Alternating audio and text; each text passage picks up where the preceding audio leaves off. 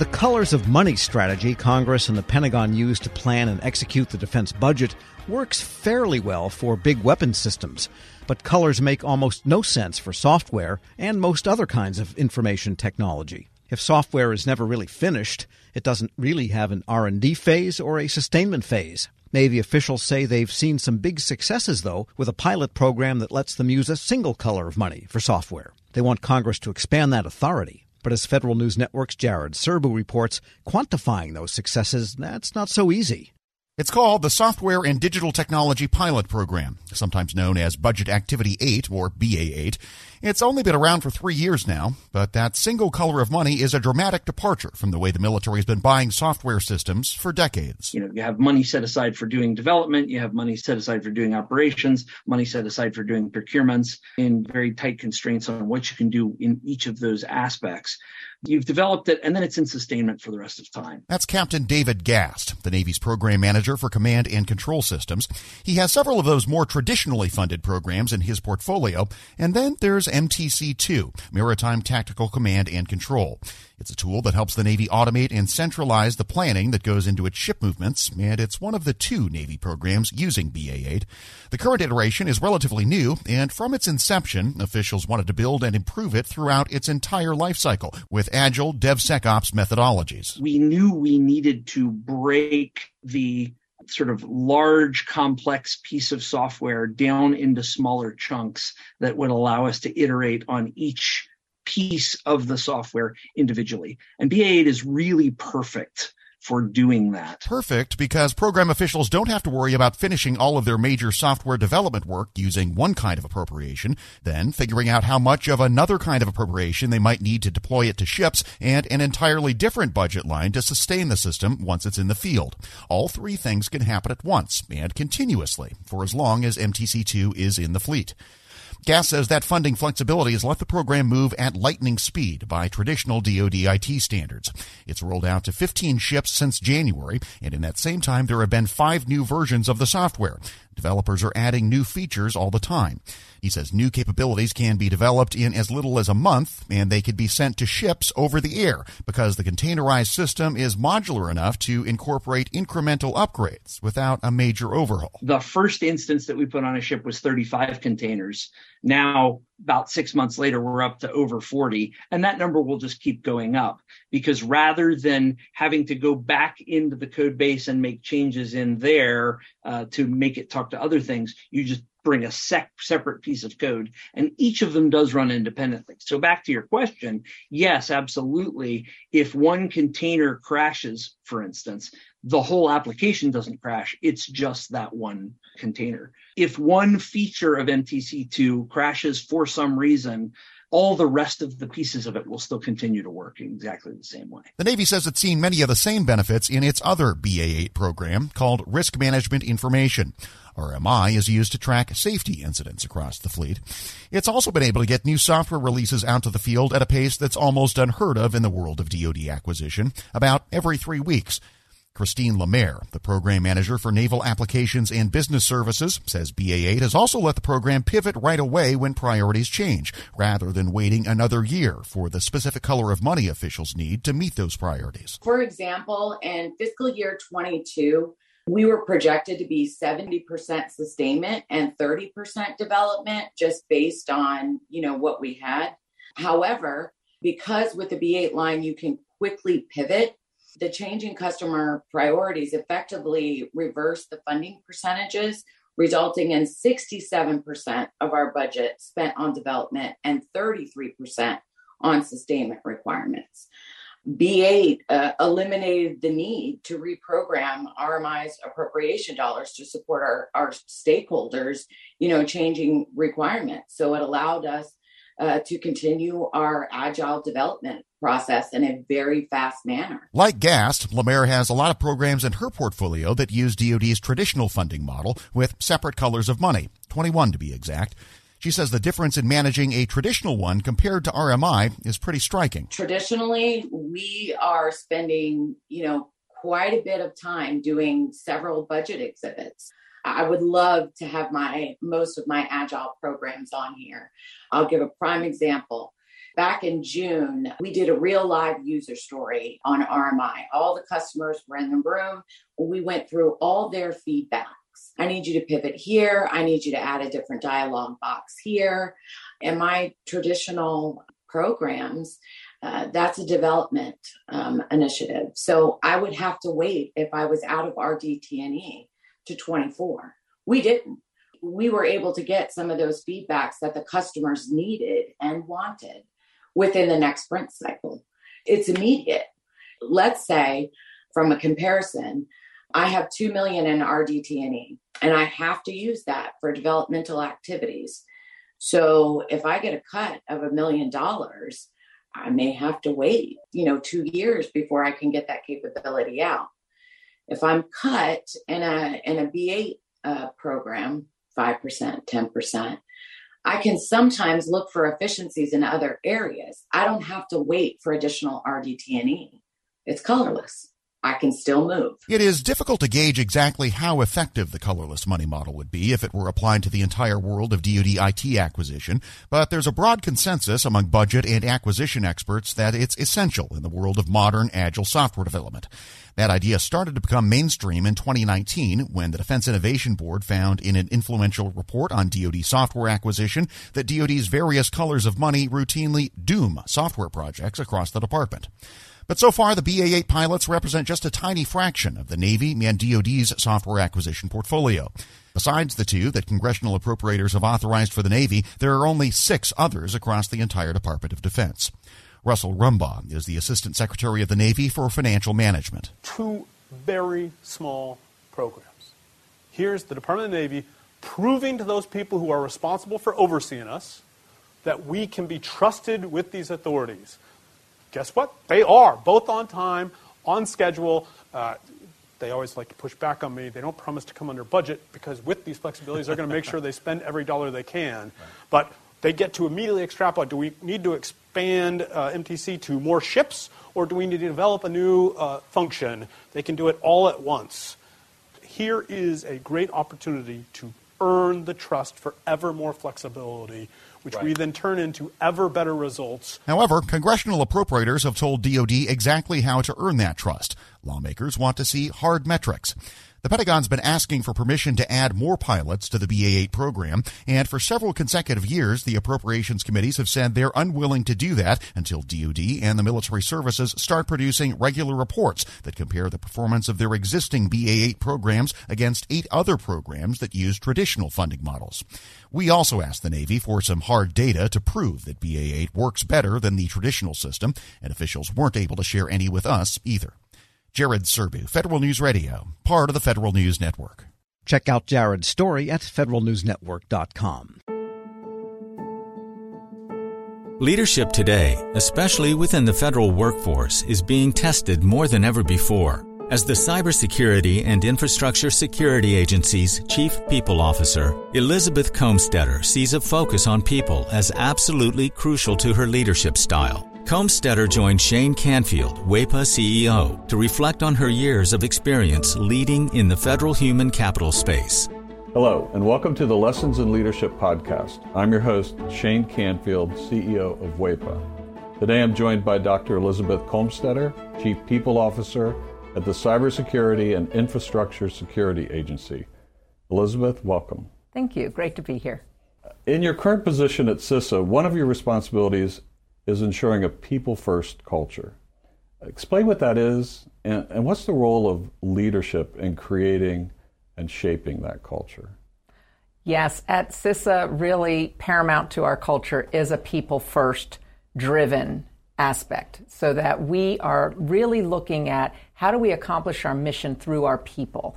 And in order to do that, we really value our people. We want them to feel empowered and supported and uh, respected and also that their managers care about them. So well-being is important. Psychological safety in the workplace is important so that all voices and ideas are heard. So I like to call it our North Star. Having a people first culture really starts with the people in order to get our incredibly difficult mission accomplished. In terms of leadership, which is a great question, I think we all know that culture is really driven by leadership and the, the behaviors that we allow and we, uh, you know, uh, reinforce in our leaders. So we really work at making sure that our leaders are bringing out the best in their people every day. So again, that they feel they can bring their voice, especially an opinion that might not go along with the majority of a group, so that we get that diverse perspective. We get those different ideas and experiences and that's really where we find that it's important that leaders are purposefully bringing out their talent on their teams to enable our mission. Yeah, excellent. We're, we're going through a, a culture project at our work. Oh, great. Yeah, it's, um, it's been six months in the making, and it's going really well, but it is work. Yes. And it requires from the top down. So I'm, I'm also involved in that. I hear you. Great. Throughout your career, you piloted many different talent management programs, including at NASA, the CIA, the FBI, just to name a few, and you have an amazing career. What have you learned, or how have you might have changed along the way in creating and leading those programs? Yes, and I, I, I am so honored to have had a career in public service across multiple federal agencies, always in the realm of human resources and workforce performance and I think because I study organizations and people in them, I've come to realize, particularly in the federal government, that many of our programs are really grounded in the industrial era thinking. That this is organizationally structured in a hierarchy with boxes and lines on charts, uh, with the center being around jobs and what do we need to get this job done in terms of skills and training. And what I found is that we're really not in the industrial era anymore where we would promote the smartest people who knew that work and they would then tell the people on their team how to do things and oversee that work. We're now in a digital era and the information era where work gets done collaboratively across geographic boundaries and certainly across org charts. So uh, we like to call it networks um, or hierarchies, and we really need to, again, unleash people so they can find those other people who are working on similar problems or have the right ideas. And so I really like to think of our work now in the talent programs being human centered. It's more about the user and the experience than about the rules and regulations. So, although we have to have rules and regulations, certainly in human resources, is that person experiencing what they need and getting what they need for their role at that time? So, not so much on the job, but on the person. So, for example, we're recruiting. What's the applicant experiencing? Because if they're not having a good experience with our organization from the time we're recruiting them, they're going to go work for somebody else. Same thing with like first time supervisors. We know they need certain training, but telling them to sit in a class for one week and then hope a year from now they'll remember what they learned to apply, that's not really human centered. The human centered is what do they need when they need it? And building modules or, or just in time training and bringing that to the people, to that user as they need it. So that's really, I think, the most important focus of talent programs today in this era to enable the workers to be the best they can be in their, in their roles. Excellent. New thinking. Um, this is always an interesting question. Has there been a time when, as a leader, that you've made a mistake? And what is that? And um, I think most important, what did you take away from that? What did you learn from that? Well, I kind of chuckle because I think as leaders, we have to learn to recognize our mistakes, admit our mistakes, and that they are opportunities to learn. And so uh, I've had to do my own self reflection on on making mistakes and when things don't turn out the way that I expected them to. Um, makes me think of a time when I was at the Transportation Security Administration and I was a supervisor. And I was really embroiled with my program. I was the technical leader of it. I understood it. I'd run it for years. And I was making a briefing for a decision that had to be made about this program that was very near and dear to me. And I presented the briefing uh, to one of the very senior people in the agency. And I think there are about 20 people in the room. And I had gone through the briefing, answered all the questions. And that leader then said, okay, I'm going to go around the room and get everybody's opinion, and then everybody gets to vote, which kind of set me back because there were people in that room that didn't have any technical knowledge about my program, She even turned to the executive assistant there, taking notes on the meeting, and said, Go ahead and I want to hear from you. And I realized in hindsight, I had stopped listening. I had been in transmitting all of my knowledge and what I saw to be the right way, and I was not listening to different perspectives in the room because I didn't think that I didn't value that they were bringing any kind of input to this particular decision. And it didn't go as I had hoped, and I left very disappointed and was busy blaming the senior leader and how that meeting was conducted. That she let all these people have opinions when they didn't know, in my mind, didn't know what they were talking about. And so, um, in reflection on that, I realize, and now as I've moved into more senior leadership positions, I realize that was a mistake, that it actually is really important to listen, especially to people who have different perspectives or at a different point in the career, not just the people who know the program or the technical really well. And so that was a mistake I made, and I realized in my own sense I wasn't listening to very different opinions, and I probably should have because I would have learned more about what was needed for this program going forward than just leaving getting getting upset that it didn't go a certain way. So I've really practiced active listening. I've practiced making sure there's very different people on um, teams and certainly on committees or councils that we need early careers, people new to the agency, mm-hmm. people who haven't walked in the shoes of the technical workforce because they're asking questions we need to hear for these programs to be successful. Excellent. Your career in talent management means your work is very closely tied to people. And even your title, Chief People Officer, what does that mean to you to be a leader in the federal system with that focus? Isn't that a great title? I just love the title Chief People Officer, and I think it's my dream job, really, to be focused on people and culture and the workforce strategy for the whole agency. And I'm just so excited to be at CISA at this point in time. We're only four years young as an agency, so we're really still creating who we're going to become as an agency and what is our culture and what kind of people and talent do we need to be sure we have to be successful. So it's very exciting for me to be in this role with a intentional focus on culture because it's one of those things if you leave it to chance and you kind of hope it goes the way you want it to it probably won't so by building programs including leadership development programs including um, any kind of training and learning and career growth and um, engagement programs and listening programs that's what's really key for i think for our agency and particularly me in this role. Um, I think in the federal government, we got used to doing annual survey, the Federal Employee Viewpoint Survey that OPM, Office of Personnel Management, runs every year. So we would do a survey and we'd read it and we'd say, oh, this is the opinion of our people. And then we would do action plans and then we'd roll out certain activities that we would hope would, in, would increase engagement.